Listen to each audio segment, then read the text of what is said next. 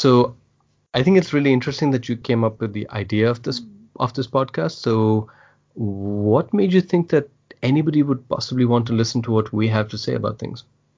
Well, I that's the thing. You're assuming I I meant we. I was talking about myself. You kind of put yourself in the whole equation. Okay, you weren't even in the picture. But you always talk about yourself. On podcast. Okay. And then you said, Oh, but I need to be a part of it. And I said, Okay, since I'm such a nice person, I said, Okay, fine, let's be inclusive. Have a big heart. थोड़ी दुआएं मिल जाएं. लेकिन तुम्हारी दुआएं पता नहीं कहाँ पहुंचाएंगी मुझे. You know, there's so much to unpack. Particular thing. I'm a nice person. I did this. I have a big heart. You know, honestly, that would take too long. That's a separate podcasting all by itself. I don't know why. Why do you have to hide from like you know reality? That is the real thing. Okay, I can tell you ten things that I did nice yesterday. How many did you do? How many can you even count? Except for being nutty to the poor guy who at the iftari. I wasn't nutty to the poor guy at iftari. It, first of all, this particular blog topic is about relationships and religion. But yes, okay, let's talk that about religion. Totally talks about relationships. Your behavior at iftari dude, I was not nutty to anybody. The guy just asked me if um, how many where I go for Tarawih. And I said that's sort of like rhetorical question about, you know, have you stopped beating your wife? The question itself doesn't make sense. And again, I was attempting to suggest that I don't go to Tarawih. That's why I I don't have a place I go to Tarawih. And he looked at me like I was from outer space. So you well, know, I don't blame him. I would also look at it because you're assuming that his question came from a place where he's assuming something. Maybe he was, maybe he wasn't. Maybe that's how the whole setup of that iftari was with all the people who actually do go for Tarawih. Uh, it wasn't because I was there. I mean, clearly. So you're the only outlier, though. So I was the only outlier. to assume. I mean, sometimes when I get like, you know, someone asks me, like, I know a lot of people say, oh, why do you assume? And you have to say, like, are you married or something? Or is this person married? I sometimes I feel that's a stupid and presumptuous question. But to be honest, having asked those questions myself, I feel like I'm not one of those people. I actually am doing it just to get to know a person more in terms of their having a partner or being married or not married and just to get you know a sense of who they are in terms of uh, their uh, getting to know them better so why judge and generalize i feel like sometimes we generalize too much Wow, the pot actually the pot tells tells the kettle. I think we generalize too much. That that's that's classic. I uh, am serious. I do. I do. I don't like like to be opinionated. Okay, sometimes no. I am, but then I have to be very insightful and tell myself, okay, I'm being very, you know, opinionated, and I hold back. Then you yes, know, I, I don't like which is not very common for me, but I, I I at least I'm admitting it. You don't.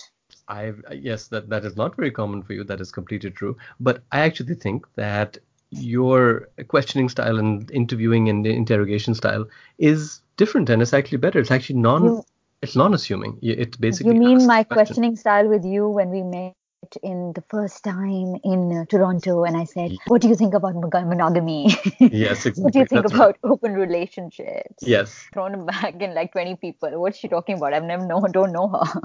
I mean that that's true. I mean, I, I was uh, I wasn't taken aback as much as I was that how much honesty do you? I was honestly more judging you than anything else. If people start a conversation, then they have to be willing to maybe to take it to that level. And I was like, you know, girl, bring it on. If that's what you want to talk about, we will talk about it because I got nothing to hide. But um, uh, but what I meant was your style is actually not judgmental because you asked the question, are you whatever? Are you married? Are you? Your question would be, do you go to Tarawih? But this guy's question was, how many times do you go to Tarawih? Which of course is an assumption all by itself. And honestly, it's a harmless one. Maybe you should have said, but I'm having periods. I just. पिछले तीन साल से मुझे but listen we don't have to tell our entire worldwide audience of two people about your particular um, biological anomalies yes exactly you have your many problems but verbal diarrhea uh, menstrual irregularities yes that's true but the question is how does how does religion then get wrapped up into this into this whole thing like how how then do relationships and religion. Why does religion always have such a stranglehold on how we interact with each other? Like, isn't that the overall? I think it's, it's it comes it comes from a very. Uh, I, I think it comes from where your your sense of belonging, and a lot of it is from what you see once you get out of school and out of your safety net in terms of you know parents and stuff like that but a lot of it came from where you know how you were born brought up the culture around you. So it's Mm. both of them serve equal parts. Some for some, uh, it's more the culture and the roots where they were born with, and they stay with that forever, and nothing can stop them from like you know being you know any ex- any amount of exposure is not going to change their views Mm. uh, once they go out there. But I, so I think a lot of it it's it's to do with the exposure that you get and how you get influenced with that. A lot of it can be positive or negative. Some people are too weak and they they get influenced by you know in a second by everything. Mm, So mm. I, I think different people react differently. Um, but having said that, I think once exposure that is constantly consistent in our people from South Asia, or at least from Pakistan, is I feel like whether they get outside or they go globally from outside of Pakistan or whatever, is that constant conversations around religion are Mhm. using religion. I mean, I mean, I have nothing against people saying mashallah and Mhm. inshallah. Right, of course. But you know, when it when I sometimes see it in even work emails, Mhm. you know, from uh, Pakistani colleagues or Muslim colleagues, and I just feel like, uh, why does it need to be there? I mean, fine, you are a believer and you believe in God, and I actually have, I'm a believer in something, right? And I have this spiritual thing, sense of thing, and I completely understand and respect that. But why does it need to be said in every conversation? If you are a true believer, then that would be something that is, is the, in the back of your mind anyway. So I True. feel like there's this constant thing, uh, kind of wearing it on your sleeve, throwing it out there, constantly putting it in your face. Okay, I'm a, you know, and then expecting the other person to also say, Inshallah. You know, if you don't say it, then someone's gonna, you know, take it uh, or get offended. You know, or something like that. But that's not the thing. That's why you. That's the respect of religion. Where that's where I feel that the respect of the other person's religion is actually not there because the other person is not saying, "Thank you, Jesus." You know, Right, right, right. Exactly. uh, you know, uh, they're not saying that. But why is it that we have to say inshallah and all these things to in front of uh, a, a uh, another person of another who who follows another religion? That's true, but do you think people t- people generally when I've seen them say they usually say to other Muslims, for example, right? Like if someone says, you know, आप कैसे हैं Alhamdulillah, or you know, uh, you know, बेटा whatever, बेटे ने बड़ा अच्छा किया school में माशाल्लाह, you know, हम कल यहाँ जा रहे हैं Alhamdulillah, you know, it, everything has to evoke God in it at some point. So isn't that more? but I, I haven't seen Muslims do that with non-Muslims. It's not like if a non-Muslim would say, "Hey, you know, my son's going to Harvard," and the guy doesn't say "Mashallah." He says, "Oh, you know, that's that's nice. You know, good for you." Have you noticed that? Have you noticed that kind of cross-cultural boundary crossing in a not so appropriate way? Yeah, I mean, it feel like it's not saying thank God or whatever. Mhm. Thank God, even even the Muslims say, right? Right. But it's the it's the it's the way you put in a local or a Mhm. very uh, Arabic or uh, Muslim or regional or whatever. You know, Yes. for me, thank God is more of very global. Okay? Yes, of course. I mean, um, so that's why those connotations, when they come in, you're primarily trying to, uh, you know, put yourself out there as as if uh, You're different. Yours, you're different, Yeah, different and and you're and you're better. special. Yeah, exactly. Yep, you're different and you're better. But isn't Yeah. that the, that's the foundation of much of religion, right? The fact that we are better. You know, Jews may refer to themselves as the chosen people. Muslims might think, well, our faith is superior, and so that you know we're going to get to heaven first, sort of thing. But surely that's the basis of modern religion is the understanding that ours is in fact better. As I say, Islam perfected the three monotheistic religions, which meant that there was something to perfect, right? Yeah, but uh, to think that any religion is perfect is itself a very imperfect kind of, you know, uh, the whole foundation of that reasoning is like there's something extremely wrong when saying that because nothing's perfect okay? Even in your own religion in every because who who who created the religion? It's not like god created a book right? All the books. It was men around men and women. Chalo, podcast pe the fatwa lag gaya that's perfect. Excellent first class. now it doesn't matter what you say because now that we're done for. It was all men right? It was men mostly men not even women because women weren't a part of that whole game. Like they were all these men who's decided what they want to put in. So uh, by by by definition, when you have humans being a part of defining a uh, you know rules or whatever or how you how to kind of guide as a part of religious books then they can't it can't be perfect. It has to be imperfect. So I think playing devil's advocate then if one were to say that well how do we know that men created it? And then one would say well if you just look at the obsession that you know God seems to have with certain things. You know, especially in in modern religions, we won't name any in particular, not to offend anybody, but there seems to be a fascination with sexuality, especially women's sexuality, with honor as linked to females, uh, with the concept of menstruation as being unclean, unhygienic, and you can't, you know, you can't pray during menstruation, for example. why does that matter? What difference does it make? I mean, is that such an established trope? Why do we think about that since since whenever? So, you know, I think you're completely right. If you just read it impartially and say, which gender do you think wrote this?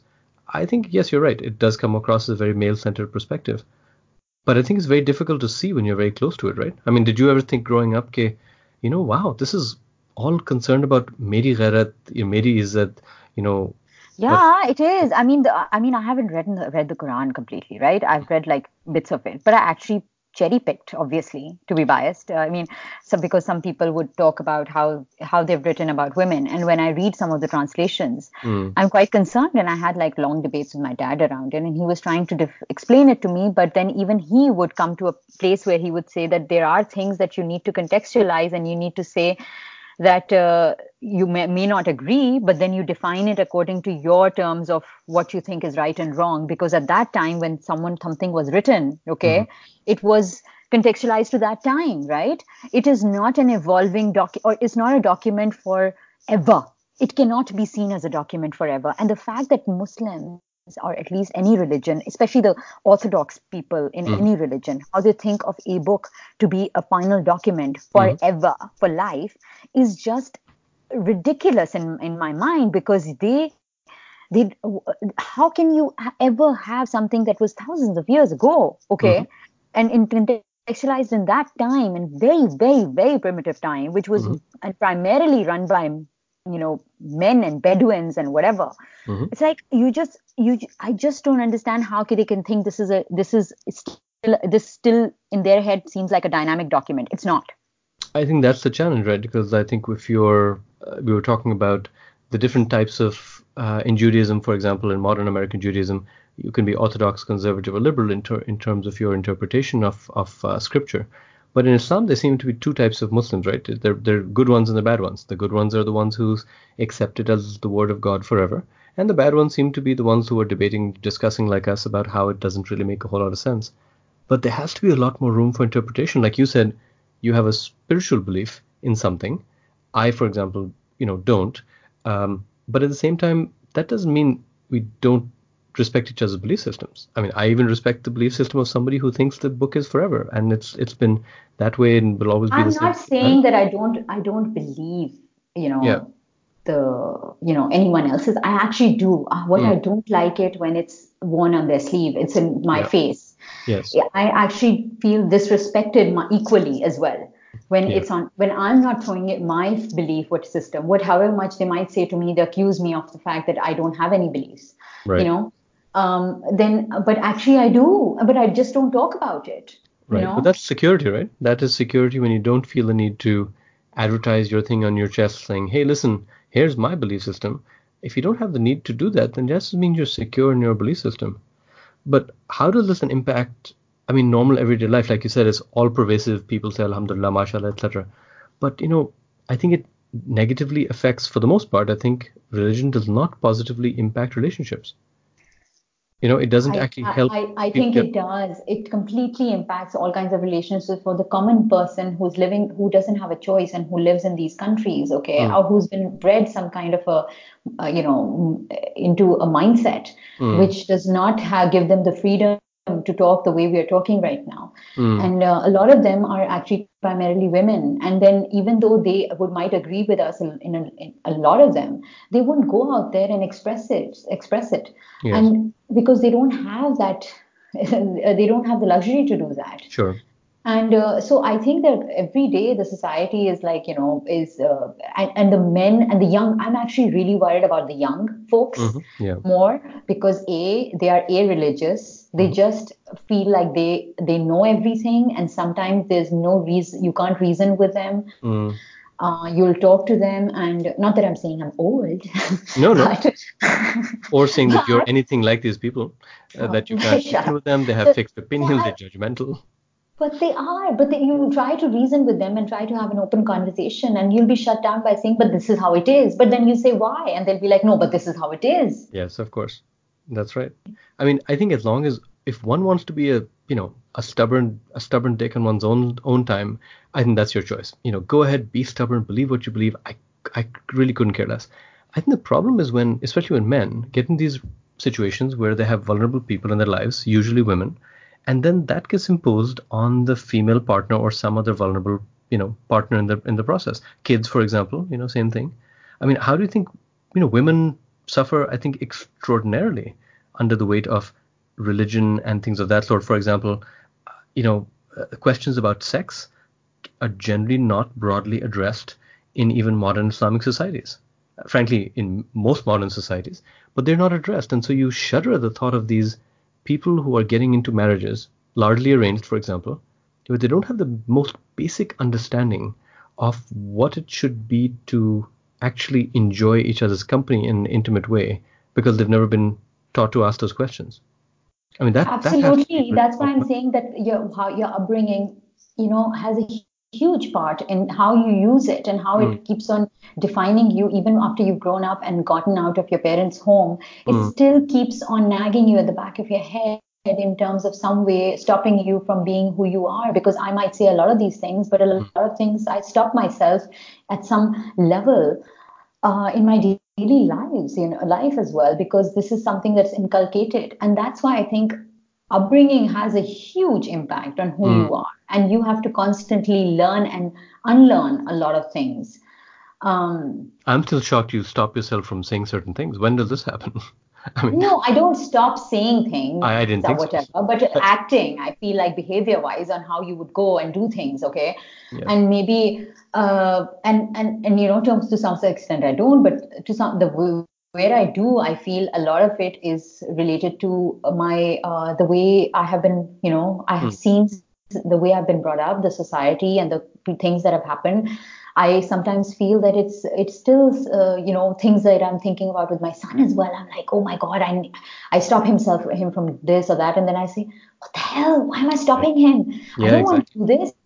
I want him to be open to understand everything from a very young age. Sure. You know, I gave you the example the other day when I was watching Broadchurch, you know, mm-hmm. and it's 16 plus, and then I'm yeah. always looking at these ratings. But then yeah. I watched when I watched the full season, mm-hmm. and he told me that he watched an episode on YouTube because he was you know he just saw it and whatever so i said mm-hmm. why not so i watched another uh, episode with him so that he understands that he mm-hmm. can watch it with me right. with that supervision and comfort yes but also have context of what's happening. I mean, they talked about rape in one of their seasons. Mm. They talked about other things, but these are important things for a boy actually to learn yes. how this can affect. Um, you know, it's it, it, affects obviously primarily women, but it can mm. affect men as well, sure. and you know, and young boys especially. Mm. And so, you know, it's good to learn about all these things from why shun it from them as if it's something bad. It is bad, but these bad things are happening to everyone every day.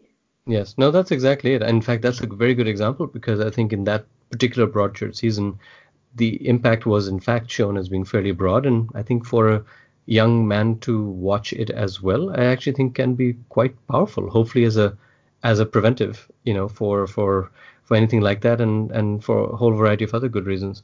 Um, no, I think that that makes a whole lot of sense. But I mean, those conversations